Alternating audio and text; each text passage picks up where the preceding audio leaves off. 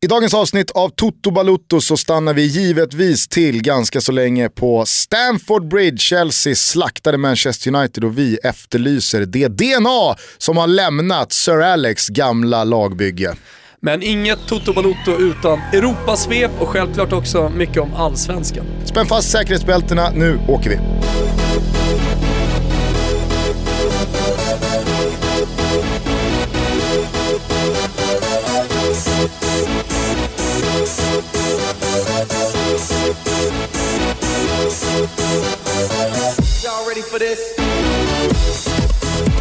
Ny vecka, nya möjligheter, men framförallt nytt Toto Balutto.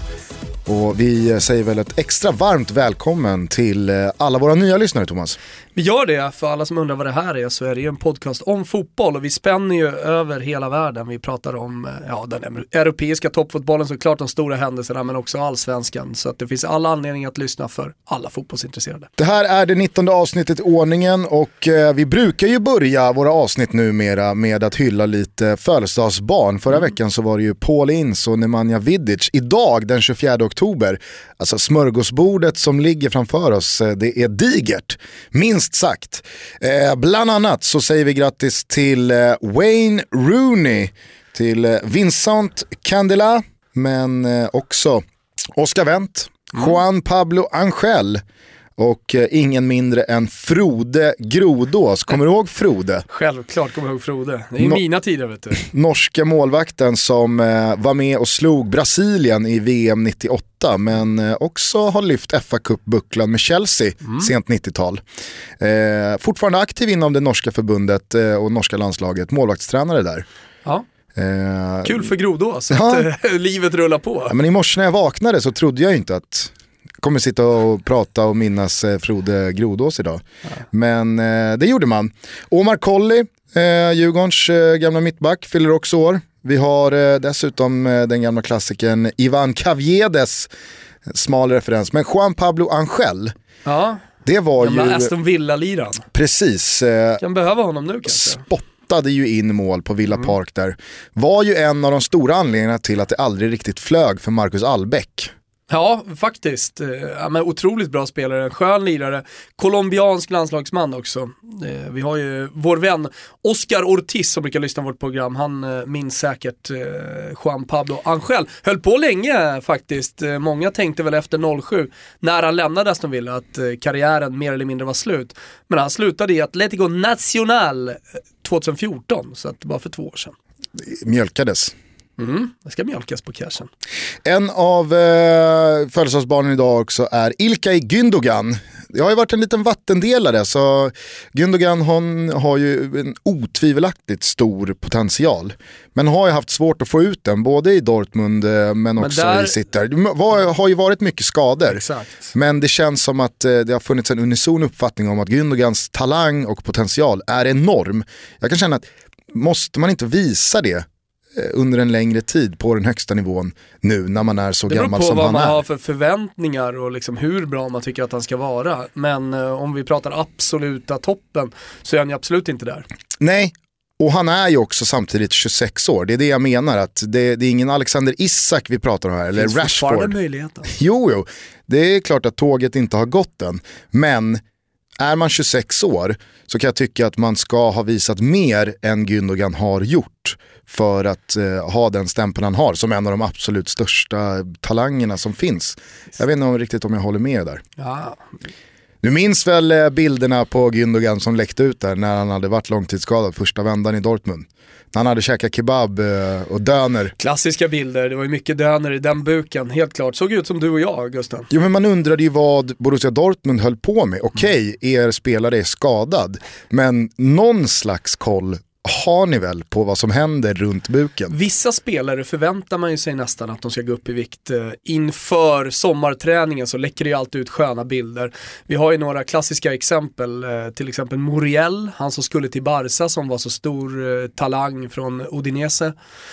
en talang som eh, aldrig riktigt blomstrade. Eh, och, ja, men nu, nu är han ju Sampdoria, han är bra, han gjorde mål i, i Derby della Lanterna, Genoa-derbyt i helgen. Men han kom ju alltid proppmätt från eh, ja, de, den sydamerikanska festen i juni efter, efter uppehållet. Men, Iguain har väl tenderat också ja, de senaste åren? Ja, tenderat. jo, det är men... folk som fortfarande hävdar att han är överviktig. Ja, eh, nej men han, han brukar alltid ha det när han kommer tillbaka från semestern. Mm. Så ser man, ha, man, man behöver inte fråga sig två gånger, har Gonzalo varit på semester eller inte? Det här är ju någonting som var betydligt vanligare förr. Alltså, nu för tiden så får man ju ändå träningsprogram såklart. Sen hur, huruvida man följer den eller inte, det, det återstår väl att se. Men jag skulle ändå vilja sätta högst upp på den här listan. Vi kanske kan använda hashtaggen som vi brukar göra. Vi finns ju på Twitter också. Eh, där heter vi Toto Balotto såklart, hashtag Toto Balotto, för er som inte känner till det. Vi kan väl använda den till att minnas då och kanske också aktuella exempel på spelare som kommer tillbaka lite för runda om buken. Men eh, jag tänkte bara säga högst upp på den här listan hittar vi ändå en brasilianare som heter Sodinha. Och eh, Sodinha är ju en spelare som har en exceptionell fotbollstalang, kom tidigt till, eh, faktiskt också till Odinese, verkar ligga lite i, i liksom deras historia här. Låter som det när jag pratar om det. Men, nej, men eh, han, han har ju alltid haft enorma problem med just fettman. Jag såg honom i en sen eh, höstmatch i Brescia. Värma upp, han satt på bänken då. Och det, det, det var 10-15 kilo övervikt och då pratar vi mitt under säsong.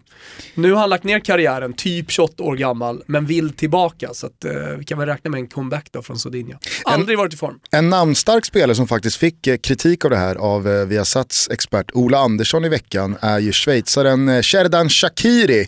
Stor segerorganisatör eh, när han Stoke borta slog Hall med 2-0. Gjorde båda målen, jävligt snygga mål. Och han var ju överlägset eh, matchens bästa spelare. Men Ola Andersson, eh, han kunde inte hålla sig från att kritisera fysiken kring Shakiri och sa att jag, ty jag tycker inte han ser fit ut. Han ser ut att väga ett par, fem kilo för mycket. Han ser nästan eh, lite fet ut. Vet du vem mer som fick höra det under helgen? Vilket var lite eh, paradoxalt nästan, men, men det var många som uppmärksammade en viss jag ska inte bara säga buk, eh, men även liksom, total fysik sådär. Det uppmärksammades i alla fall på sociala medier. Nej, berätta. Jack Wilshere, som mm. eh, också märkligt nog eh, lämnade Arsenal för Bournemouth i somras. Det var inte många som såg den värvningen komma. Han har ju alltid varit Arsenals gunstling, mm. men väldigt mycket skador har väl till slut fått Wenger också att inse att det är helt värdelöst att ha en spelare som inte kan användas. Spelade sina första 90 minuter på typ 740 dagar eller någonting sånt. Eh, men... men jag tror att så många matcher som Jack Wilshere nu har startat i rad i Bournemouth har han inte startat eh, i Arsenal de senaste fem åren. Eh, det, var, det var väldigt, väldigt länge sedan han eh, fanns med i en startuppställning så många matcher i sträck som han har gjort nu i, i Bournemouth. Eh, men han, han har ju ganska liksom, likadan metabolism som eh, Sherdan Shakiri. Shakiri som du och jag alltid har uppat som alltså, kungen i gymmet. Han går raka vägen till bänkpressen.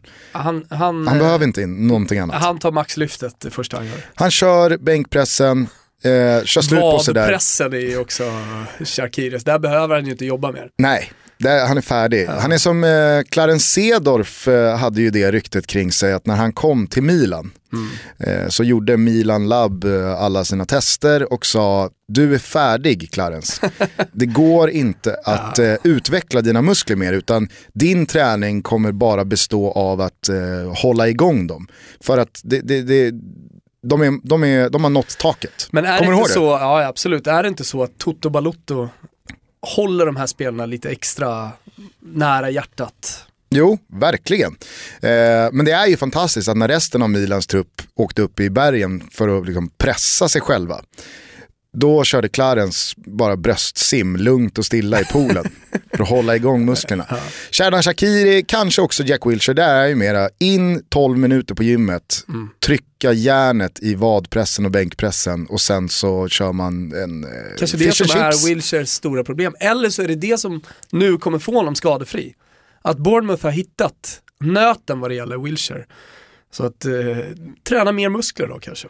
För han ser ju betydligt bitigare ut än vad han någonsin har gjort. Han brukar ju också alltid få höra att det är hans spelstil som genererar mycket skador. Men eh, jag tror att eh, Bournemouths spelstil och framförallt försvarsspel kan nog passa Jack Wilshere ganska dåligt i det långa loppet. För satan vad intensiva ja. de är, Bournemouth. Underbara. Ja, det var ju en väldigt högoktanig 0-0 match ja. mellan eh, Bournemouth och Tottenham i helgen. Mm, det var det. Eh, på tal om vad som har hänt i helgen, om du inte vill avsluta med några ord bara om Vincent Candelar, det sista födelsedagsbarnet. Eh, då, då, får vi bara säga grattis till alla de här stjärnorna som eh, fyller år idag. Eh, och så tycker jag att vi eh, med vår nya tradition här, vårt nya benchmark, Europasvepet eh, går igenom snabbt vad det är som har hänt i helgen. Thomas Wilbacher, take it away! I den italienska södern blåser det snålt, inte minst för Oskar Hiljemark. Ja, Palermo förlorar och Gislavedsonen, han är bänkad. Dessutom har president Samparini sagt att Hiljemark verkar vilja lämna Sicilien. Ja, ingen kul situation för Hiljemark. Desto roligare för Quaison som kom in och målade. Vi säger välkommen tillbaka till Robin Quaison.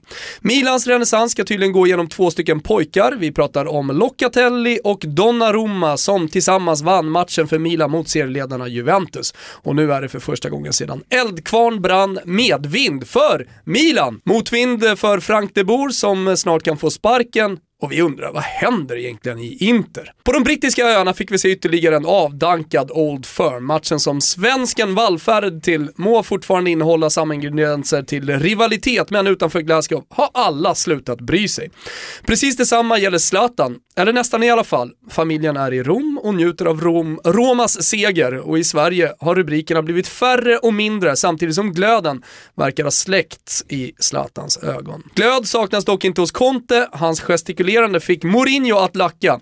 E umiliazione per noi. Det är förnedring, sa Mourinho. Men nu kastar väl ändå the X-Special One sten i glashus. Gladast av alla då? Jo, det är väl Liverpool-fansen. Helgens skickar vi till Arsenal. Lugn och ro trots kryss mot nykomlingarna i norra London. I Spanien tappade Atletico viktiga poäng på Ramon Sanchez Pizjuan samtidigt som statskonkurrenten utan hjälp av Ronaldo tog en sen baskskalp. Nödropsseger blev det även för Barca på Mestalla mot Prandellis härliga spännande Valencia. Men helgens absolut fetaste händelse fick vi uppleva på El Madrigal där Villarreal vann mot Las Palmas. Jag talar dock inte om resultatet utan om Kevin Prince Boatengs supermål. Ja, självklart fick han också hjälp av lagkamraterna att göra det. Titta in på hashtag Totobalotto så får ni se. Vi noterar även en skadefri John Guidetti helt utanför Celta Vigos trupp. Galicierna som dessutom vann med 4-1. Aj, aj, aj Gudetti. Tyskland, ja, Emil Forsbergs Leipzig är nu Tysklands anti-Bayern. Eh, ny övertygande prestation, ny seger och numera ensamma på andra platsen. I botten ligger Hamburg, hopplöst sist och vi tar med oss Ekdals nya position som mittback. Ja, ni hörde rätt. Han är alltså mittback nu i Hamburg som ligger tveklöst sist. Det må vara en nödlösning, men ändå. Toppstriden i övrigt, Bayern etta, sen följer, lyssna nu allihopa, Leipzig, Berlin, Hoffenheim och Köln. Ja, vi tar lite snabbt från Frankrike också. Nice, de unga, härliga Nice-pojkarna kan vinna utan Balotelli. De toppar fortfarande Ligue 1 framför ett riktigt trött PSG. Ja, trots comeback för ultrasupportarna på Parc des Princes. Ja, de höll låda hela matchen mot Marseille, så tappade man poäng. Nu sparar fransk media inte på krutet. Le Classique mållöst och då får inte minst Di Maria och Verratti smaka på den franska gulaschsleven. Härligt! Eh, vi har ju fått eh, många tummar upp för eh, Europasvepet. Många också som har önskat att vi eh, ska röra oss utanför de stora. Så att plus till dig att du eh, körde ett litet nedslag i Skottland. ja, det var inte mycket. Nej, det var inte mycket, men det var ju någonting i alla fall. Ändå. Mm. Det man kan säga är ju att vi tar det här ganska brett och tanken från mig var ju att vi i alla fall ja, de som inte har hängt med på allt som har hänt och då pratar vi ändå det stora. Så får man sig en liten tillbakablick och en uppdatering helt enkelt på måndagen. Man hade ju kunnat göra det där svepet till 45 minuter och man hade fortfarande ja. kunnat missa saker. Så att, uh, nej, bra. Jag stannar till vid några saker. Såklart det som hände på Stamford Bridge igår, Chelsea United 4-0, men vi, vi återkommer väl, väl till den matchen alldeles strax. Jag, jag, jag stannar lite vid PSG här, som alltså spelade 0-0 mot eh, Olympic Marseille igår. Rudi Garcias Olympic Marseille. Han är tillbaks eh, i eh, liksom, toppfotbollen och håller nollan borta mot PSG. Eh, det gillar ju ett gammalt Roma-hjärta som jag. Men eh, det är ju PSGs värvningar inför den här säsongen. Eh, vi gillade ju skarpt att eh, Unai Emery tog med sig eh, Gregorji Krychowiak från eh, Sevilla. Han har ju eh, alltså, knappt spelat någonting. Nej. Förvisso varit lite skadad tror jag, men eh, alltså, helt utanför. För att inte tala då om Hatem Ben Arfa. Han har Som ju... också har varit skadad ska sägas. Han har varit en del skadad absolut, men han har ju till och med varit ute och svingat redan och har lackat ur. Man värvade Geze från Real Madrid, eh, också under ganska uppmärksammade former. Också lite skadad. Också lite skadad, men en rejäl prislapp. Det känns dock inte som att någon av de här har ropats efter. Att väl- vänta bara här nu tills eh, kommer in eller Ben Arfa kommer in eller Geze kommer in. Utan det är mera som att eh, de finns där men de är inte på gång. Det är ändå intressant att den kritiken i alla fall som jag har tagit till mig här hemifrån är ju den på Cavani. Om det är någon som levererar så är det väl Cavani, visserligen inte igår men jag menar det finns ju många spelare som man förväntar sig, förväntar sig otroligt mycket mer av. Jag tänker till exempel på Marco Verratti som eh, faktiskt, eh, som, jag sa, som jag sa i svepet nu också, kritiseras hårt. Eh, jag tror att det var Ekip eh, som, som, skrev, alltså vill du bort så, så, så lämna nu. Och då pratar vi ändå om en, en spelare som har varit topp i PSG, en spelare som nyss har skrivit på ett långt kontrakt. Eh, så man undrar lite vad som händer med Marco Verratti, för där förväntar man sig och eh, man kan faktiskt ställa kravet på att han ska göra skillnad, för så pass bra är han ändå. Eh, sen, sen har han haft en eh, ja, men svag säsongsinledning. Men kom igen, vi har en Di Maria som fortfarande inte har gjort mål. Eh, eller han, han gjorde väl i Champions League, men jag pratar om ligaspelet. Åtta matcher spelade. Det, det, där, där kan man också kräva en helt annan leverans såklart. Ja, och jag menar vi har redan pratat om Javier Pastore som en av de här spelarna som, fan just han, han spelar fortfarande där. Ja.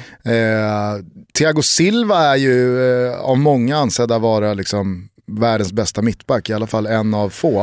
Eh, men, men, men försvaret är väl kanske inte riktigt det som har eh, klappat igenom totalt, men det, där saknas det också den här grundtryggheten tycker jag som eh, både Carlo Ancelotti men Laurent Blanc någonstans satte i eh, första rummet. Så att eh, PSG, de, de känns svala och, och jag vill ju tro att man inte har gått i den här fällan att Zlatan red ut ur stan och således så bryr man sig inte längre. Men det är väl klart att det är en faktor också, i synnerhet i det här landet. Nej, men, eh, låt oss eh, ta oss till eh, London och eh, slakten på Stamford Bridge. Eh, det började ju redan efter 30 sekunder. Många som har haft sitt att säga om det där 1-0 målet eh, där alltså Chris Smalling verkar vara mångas stora syndare. Jag tycker att det är David de Gea som inte ska lämna målet och ge sig ut på den där utflykten. För att om man som målvakt gör det, om man rör sig utanför straffområdet, då måste man ju vara säker på vad det är man gör och ha bedömt att den här kommer jag vara först på. Om man inte kan göra, göra det, ja, men stå då kvar. Så att eh, vems felet är, det är ju eh, många som har sitt säg om. Men eh, att det, eh, det var klasskillnad och att det var mm, ganska så jobbigt att se United igår. Det råder det ju inga som helst tvivel om. För att visst har det funnits svaga resultat, svaga prestationer. Men det som verkligen eh, åskådliggjordes igår är ju bristen på motivation, bristen på glöd, bristen på jävlar anamma och ett sånt jävla tydligt budskap hur United har förändrats som lag. Jag skrev det på Twitter. Fan vad jag...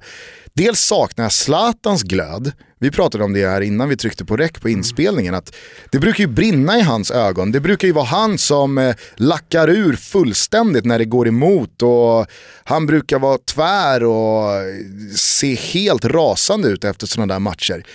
I, alltså igår, han är, det, det verkar inte bekomma honom att det rinner in ett 3-0 mål eller 4-0 mål. Får lite kritik för det också i uh, engelsk media där många, ska jag säga, Manchester United-spelare skrattar lite efter 4-0 och byter tröjor som om inget hade hänt. Absolut, och Zlatan är ju bara en i mängden här för att det stora problemet som jag tycker här, det är ju att United som lag verkar helt ha bytt DNA under hela min uppväxt, nu är ju du lite äldre än vad jag är så du kanske minns liksom, pre det här också.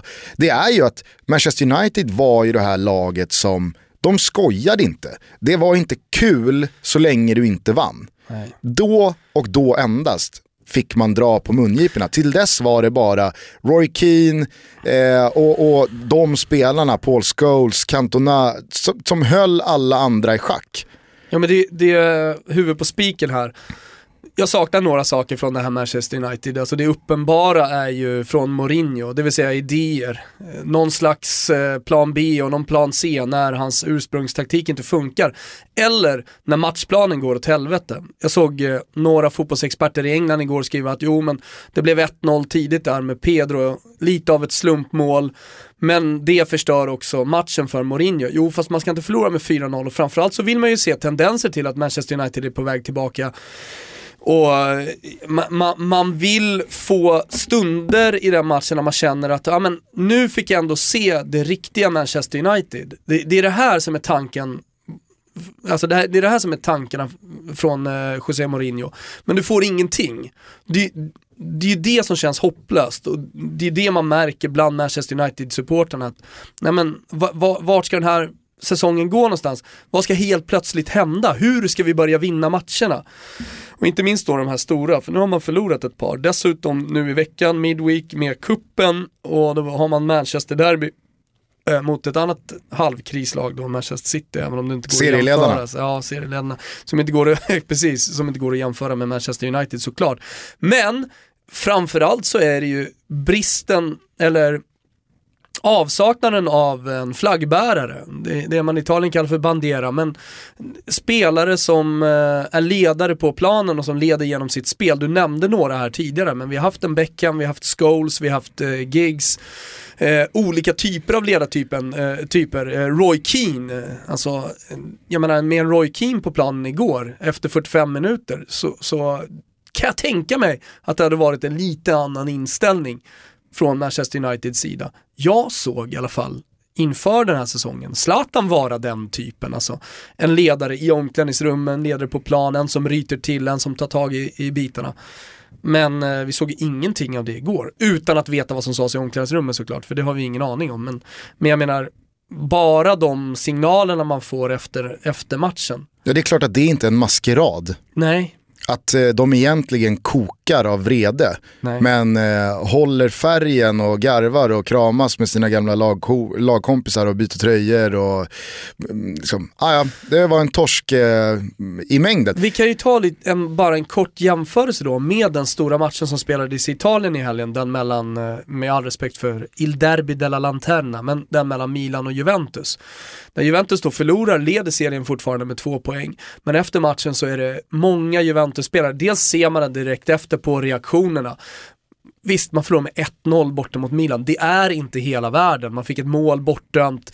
Men där är det ju vrede och vansinne över ett bortdömt mål. Vi ser en Pjanic som i mixade zonen går fram och visar för tv-kameran att det minsann inte var offside. Eh, man hör på uttalanden från Allegri att det här är inte okej. Okay. det, det är tydliga markeringar från egentligen alla led. Visst kan man höra någonting från Mourinho att han inte är nöjd och så vidare, men det är, det är för lamt. Kanske heter lösningen på just det här attitydsproblemet Wayne Rooney, för att är det någonting som Wayne Rooney kan bidra med så är Fan, det ju... Vilken skör tråd det är att jobba med. Jo, men det kanske är en ingrediens som United verkligen, verkligen behöver. Ja. Och är det någonting man alltid kan bidra med, trots att det kanske inte stämmer i spelet, så är det ju attityden. Eh, alltså Chris Smalling, att han joggar runt med den där lagkaptensbinden, så ifrågasatt han nu är rent spelmässigt.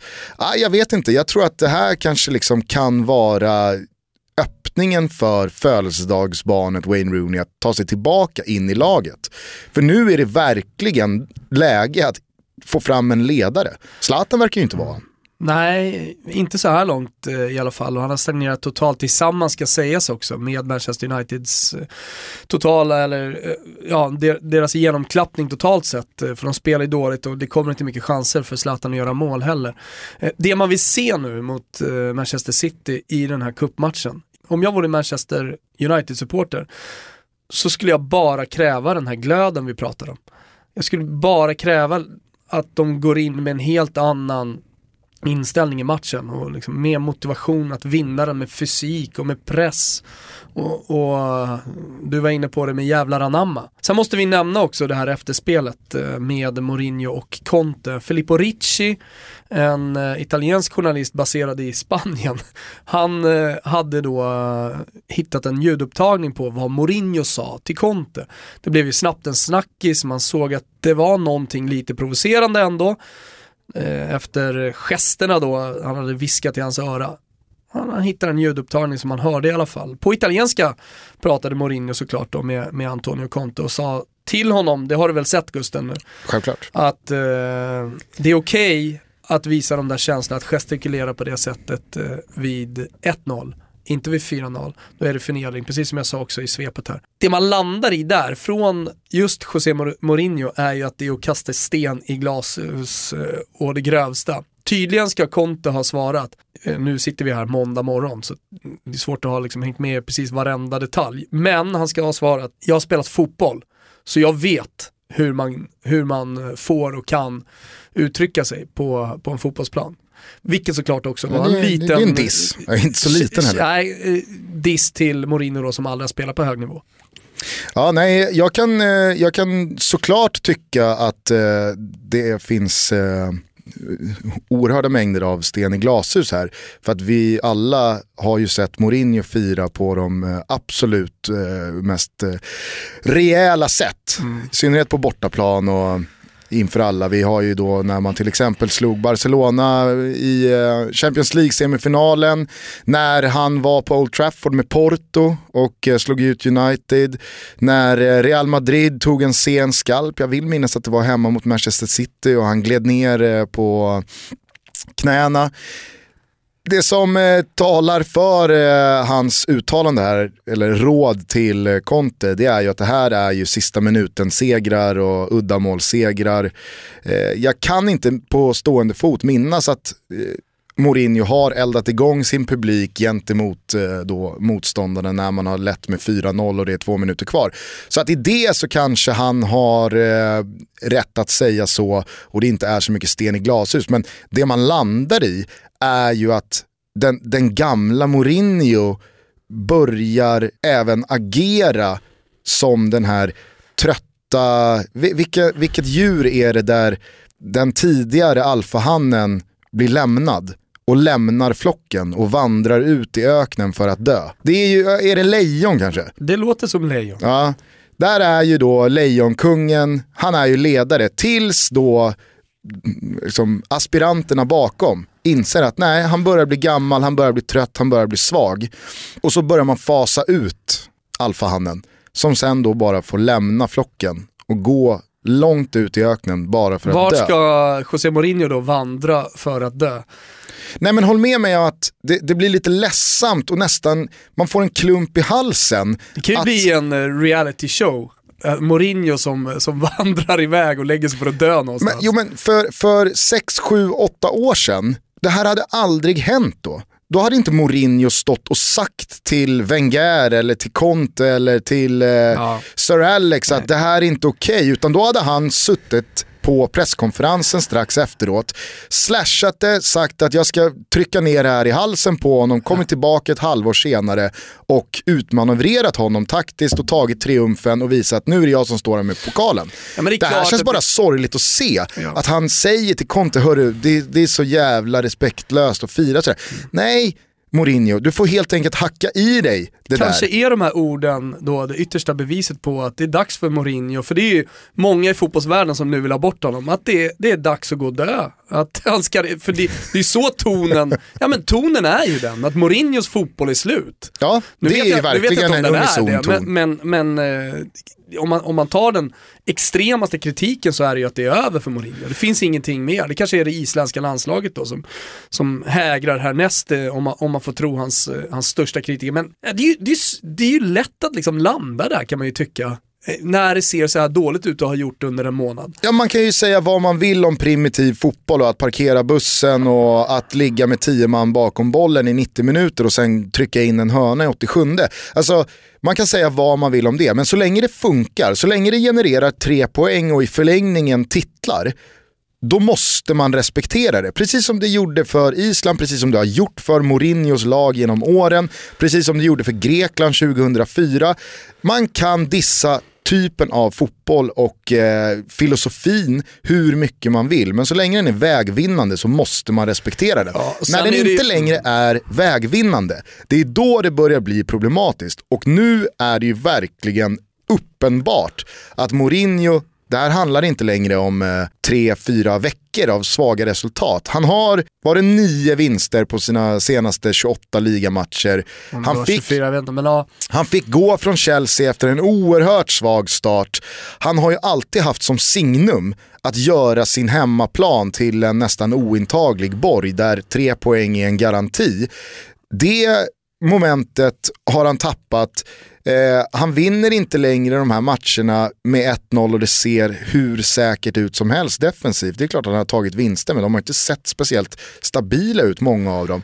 Och då är det ju verkligen så att man, man har rätt att ifrågasätta, är det här verkligen någonting som håller 2016, snart 2017. Och nu kommer då det här Manchester-derbyt mot ett City som också är, som jag nämnde tidigare, lite i kris, som inte kan gå in i den matchen och förlora.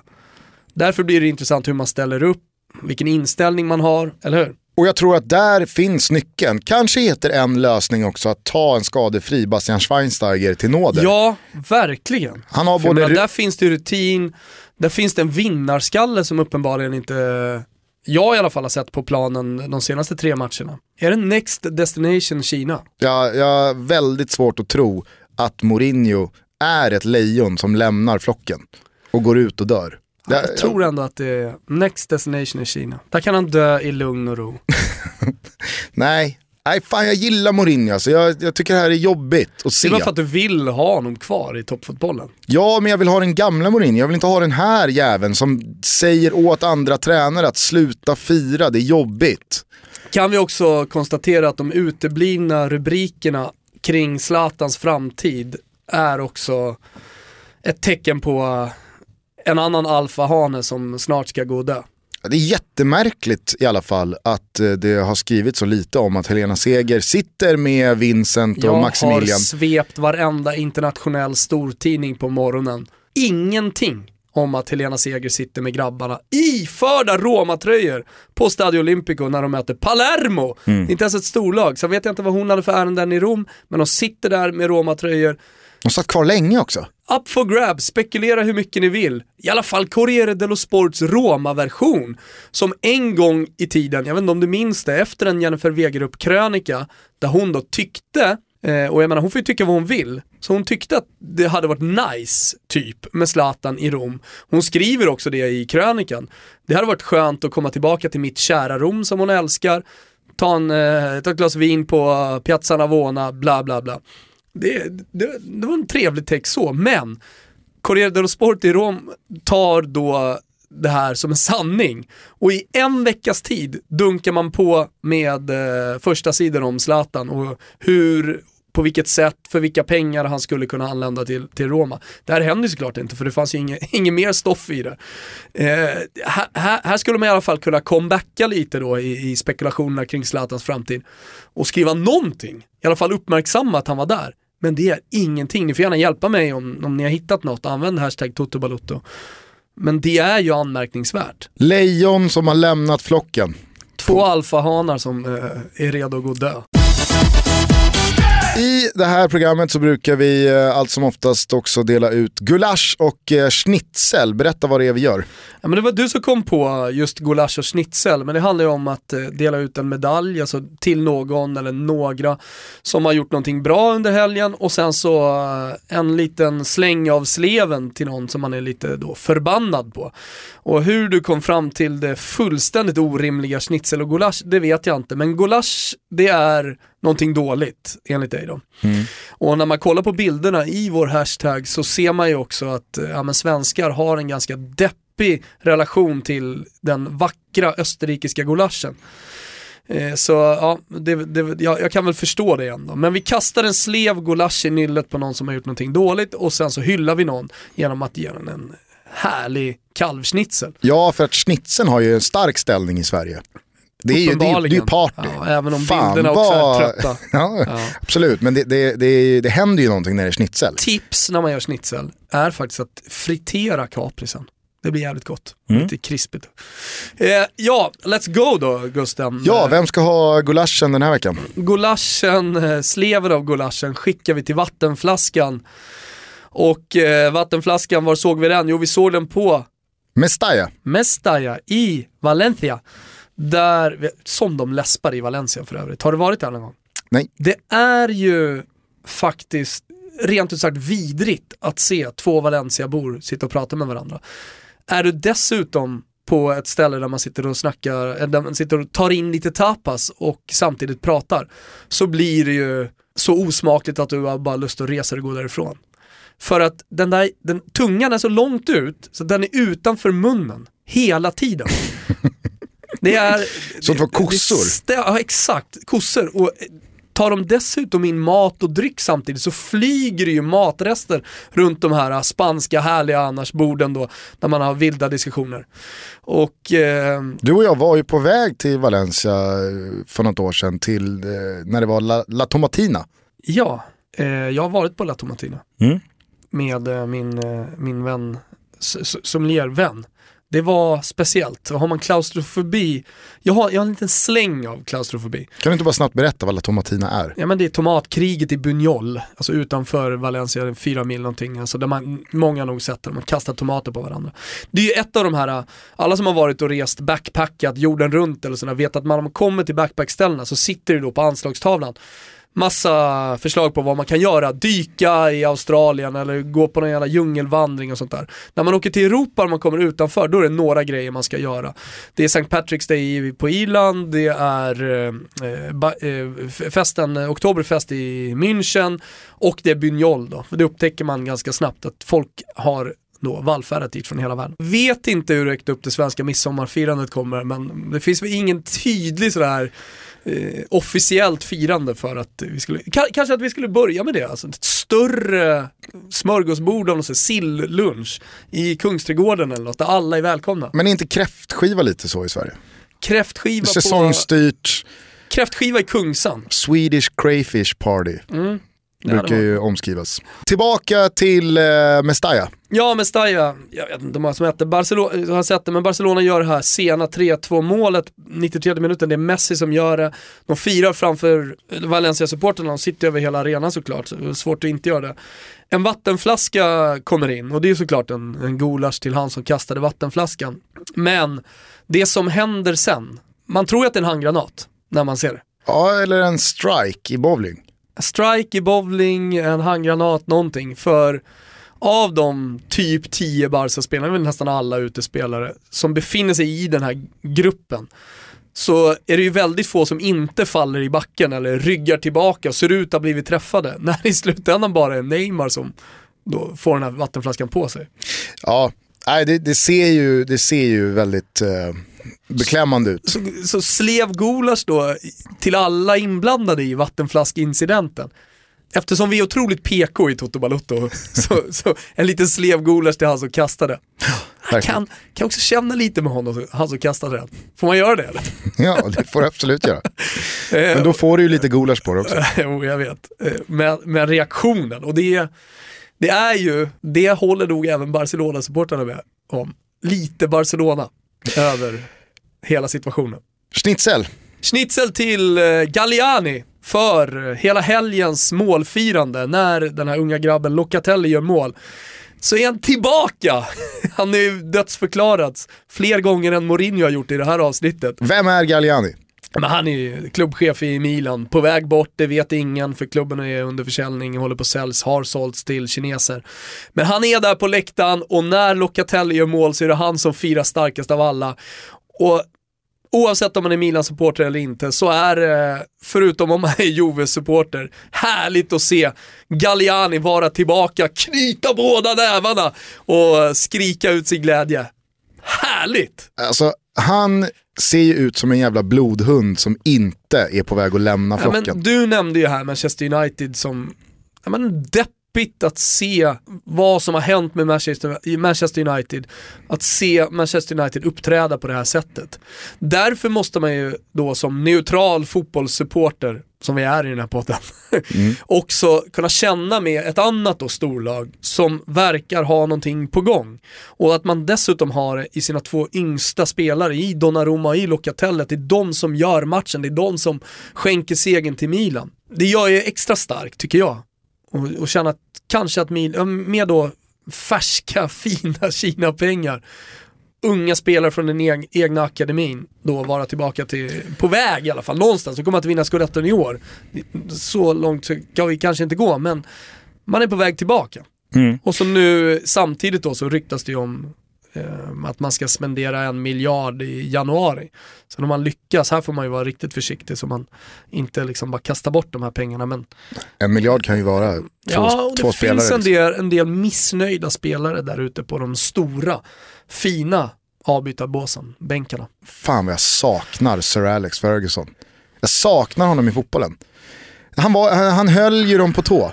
Mm. De visste att minsta gå emot Sir Alex, då ryker jag. Jo, jag kan förstå att du saknar det, men nu är vi på väg till en diskussion som egentligen är längre. För här vet jag att det finns eh, Manchester United-supportrar, folk i allmänhet kring den engelska fotbollen som tycker att han också var med och vet, drog det lite för långt. Svårt att hålla med om det. Ja, ja. Men jag håller med om att, du, att man saknar karaktären Alex Ferguson, såklart. Ja, han var ju, alltså, det är väldigt många här som, som nämner då Roy Keane, att det var han som förkroppsligade eh, Uniteds DNA. Men det jag saknar med United idag, det är ju det som Sir Alex stoppade in eh, i mitten av bordet. Mm. Eh, schnitzel till Galliani och Milan då som har någonting på gång. Eh, kul för eh, honom. Verkligen. När jag såg Östersund eh, sätta 3-0-spiken i Malmö FF-kistan eh, i lördags så fan, jävla ny respekt jag fick för Radiosporten och Sveriges Radio. Ytterligare alltså. Ja, ja, men alltså, de gör ju rätt i att inte ta ut någon seger i förskott här. Nu, eh, alltså, det, det, det finns inget annat än att Malmö vinner guldet ändå. Men Nej. det var ju väldigt få som såg eh, Malmö torska hemma mot Östersund med 3-0. Mm.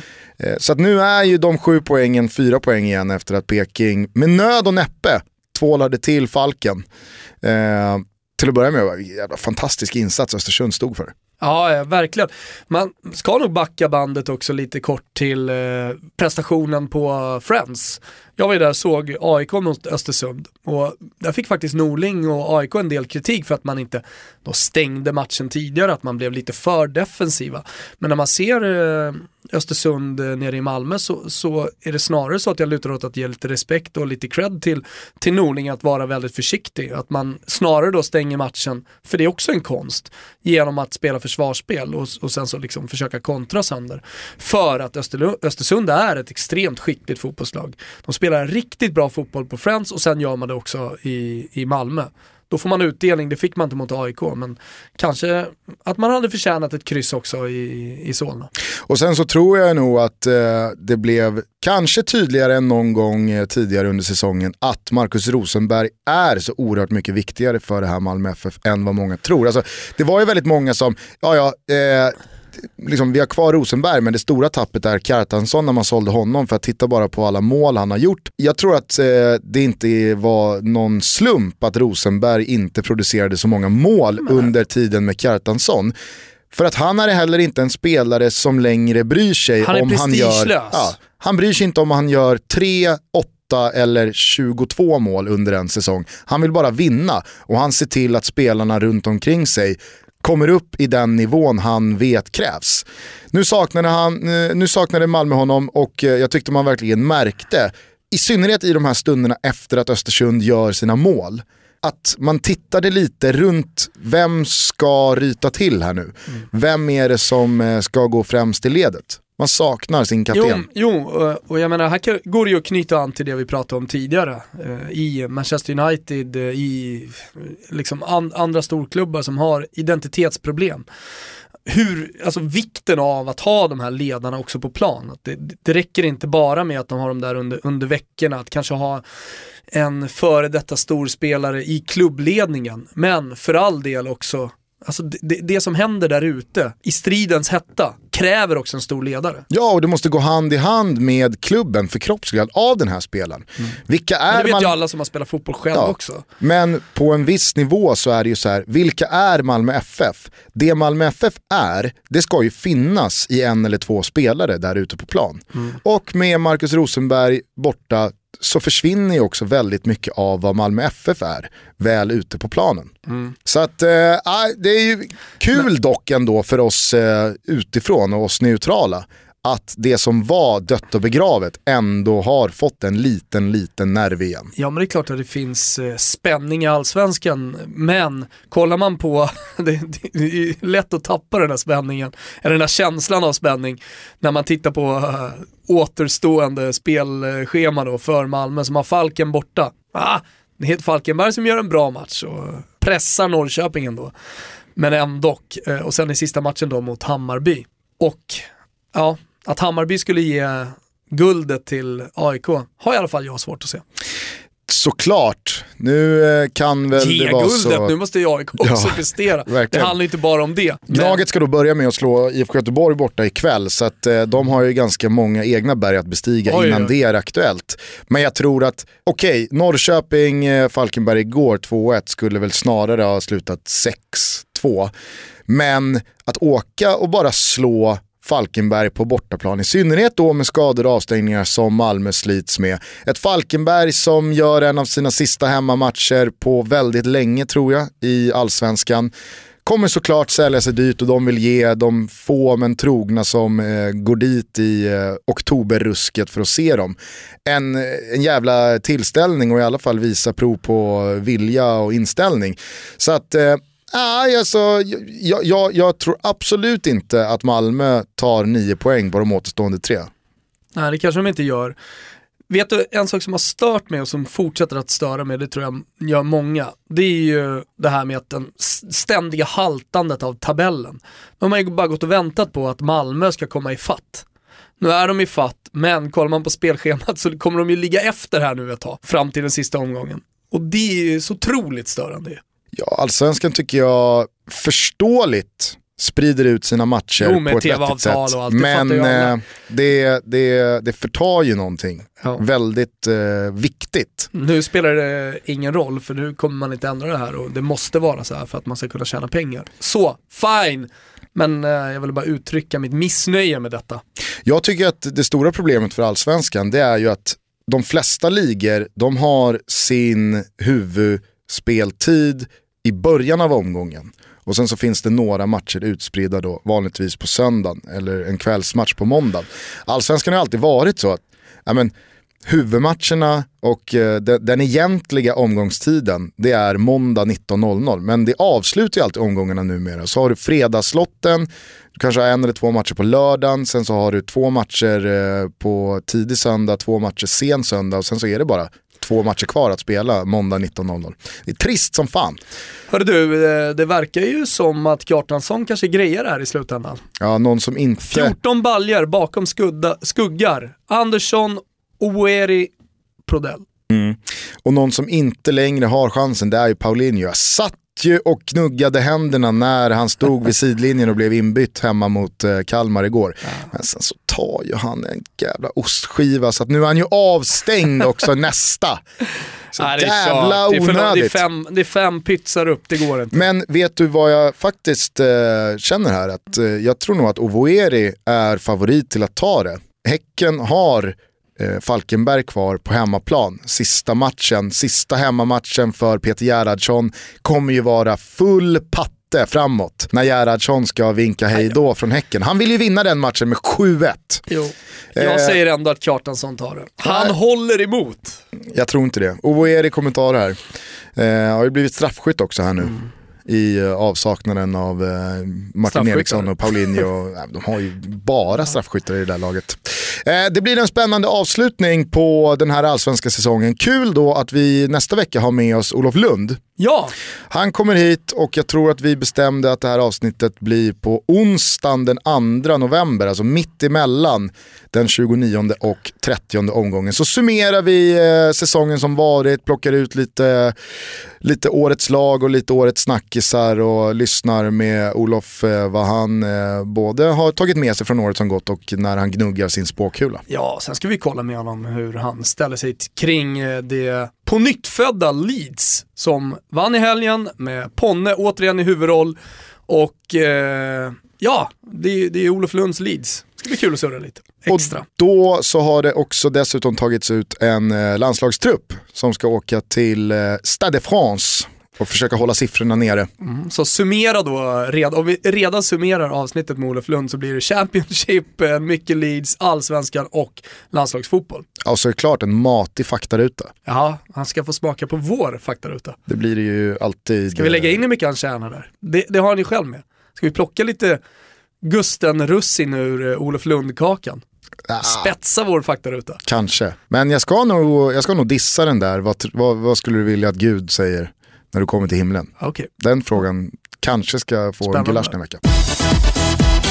I förra veckan så utlyste vi en tävling. Vi tävlar ut Leonard Jägerskiöld Nilssons bok Fotbollens heraldik. Superhärlig eh, bok han har fått till där Leo. Det är som vår vän och kollega Ramin Nouri på Discovery skrev. Det är den bästa coffee table-boken sedan. Sedan eh, Kramers eh, Coffee Table-bok om Coffee Tables. eh, det är en Seinfeld-referens för alla våra yngre lyssnare som är väl värd att eh, kolla upp. Nej, men, Cosmo eh, Kramer, en favorit här. Leos bok behandlar 100 klubbmärken från världsfotbollen och han berättar historien bakom dem, hur de har förändrats genom åren och vad det finns för eh, symbolik och eh, värdegrunder att läsa in i de här olika Ja, i, emblemen. I emblemen, i läran om eh, fotbollsemblem så det blir det här i fotbollens heraldik, så finns det ju inte bara historia, det finns också väldigt mycket supporterskap, det finns eh, ja, men en anknytning till platsen man kommer ifrån som är väldigt intressant. Så att, eh, superbok att, att ha och det här kan man alltså vinna. Och hur tycker du det går i tävlingen då? Vi har fått in massvis med förslag på mail. Man mailar alltså till eh, totobalutto.gmail.com. Mm och tack till alla som har mejlat Mm. eh, och kommit med både namnförslag och motiveringar. Eh, Fortsätt. Fortsätt, för att vi eh, säger väl så att vi avslutar den här tävlingen i nästa avsnitt. Så Ska vi, får, ska vi eh, låta eh, Lund vara med lite och plocka ut eh, några finalister?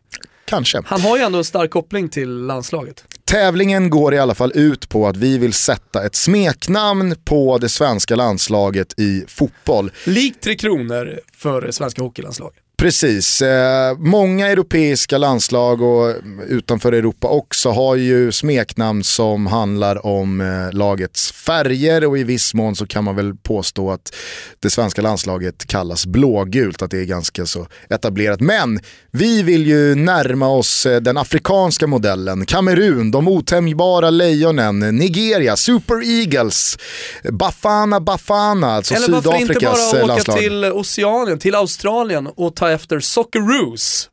Vi har ju eh, också min personliga favorit, Chipolo Polo, Zambia, kopparkulorna. Men eh, vad var det Libyen hette?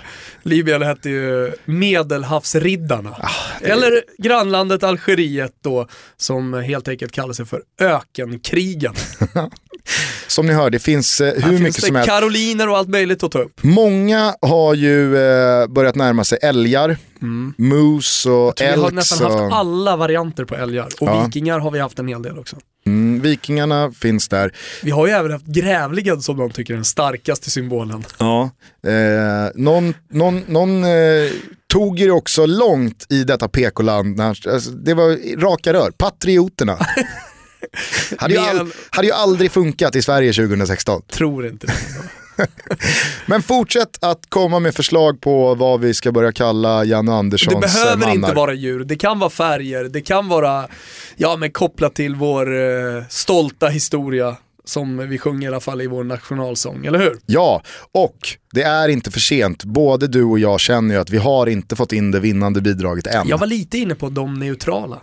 Ja, det är ju kul. Eh, för,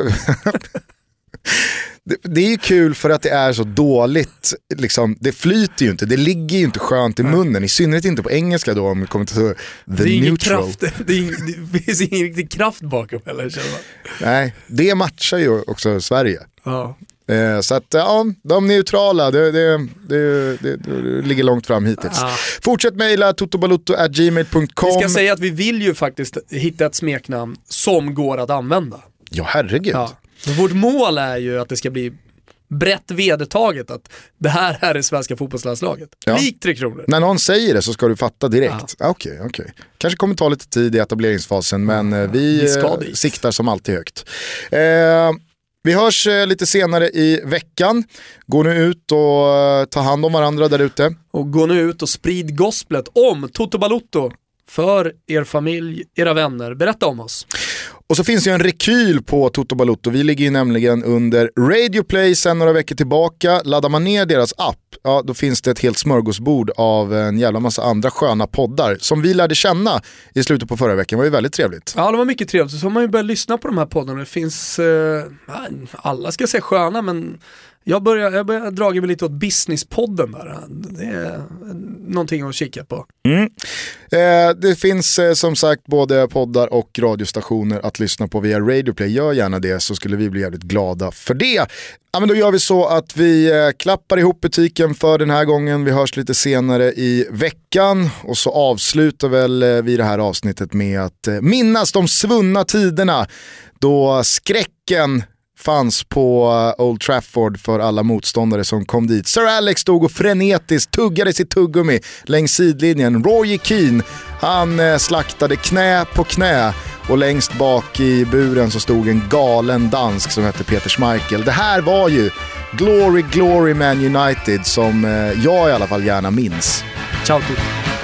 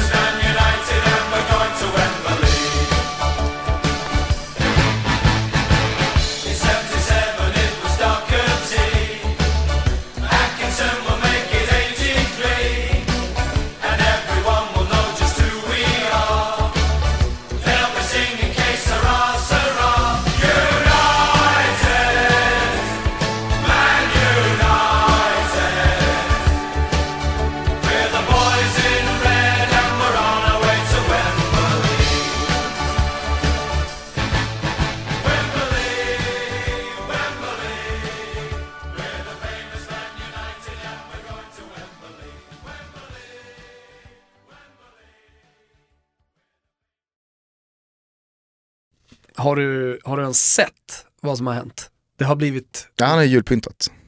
Han har börjat julpynta. han är ju före Åhléns med julpyntet. Bara det. Ja, men han är nästan före Ikea. Ja, men, eller, eller är det så att... eh, Ikea kör ju pumlorna, julkulorna, redan i slutet på september. ja. Men där finns det ju liksom business i det. Vi ska kräma ut så många som möjligt. Jag vill ju någonstans tro att vaniljkungen himself kör lite julpynt året runt. Kan det vara, För att det är mysigt. kan det vara så att Domenico Crescito, eller Mimmo som han kallas, tillsammans med frugan Pami, helt enkelt inte har tagit bort julpyntet än? Ja, men det är det jag menar, de Ja. kör året runt. Kan det vara så? Ja, det kan det absolut Alltså vara. vad är det för julpynt då? Det är en snögubbe va? Som Ja. vi ser. Eh, snögubbe med lite snöflingor, Och så ser vi att de har köpt två stycken sådana här ryska dockor i bokhyllan. babushka. Två babushka. Men du ser ju också att det hänger ner ett rött sidenband från någonting som känns. Över, lite över tvn också, Ja. som man skulle störa sig på själv. Något oerhört. Nej, jag, jag, Mitt under Il Derby della Lanterna. Mm. Skulle egentligen ha, skulle jag gett gulaschen, eller vad säger jag, skulle jag gett schnitzeln till Lanterna Derby. Fy fan vilken match det var. Det är alltså Domenico Crescitos gamla Genoa som spelar. Har du sett den här bilden då? Han eh, eh, har lagt upp relax in casa. Ja, Relax in casa. Nej. med Pami då.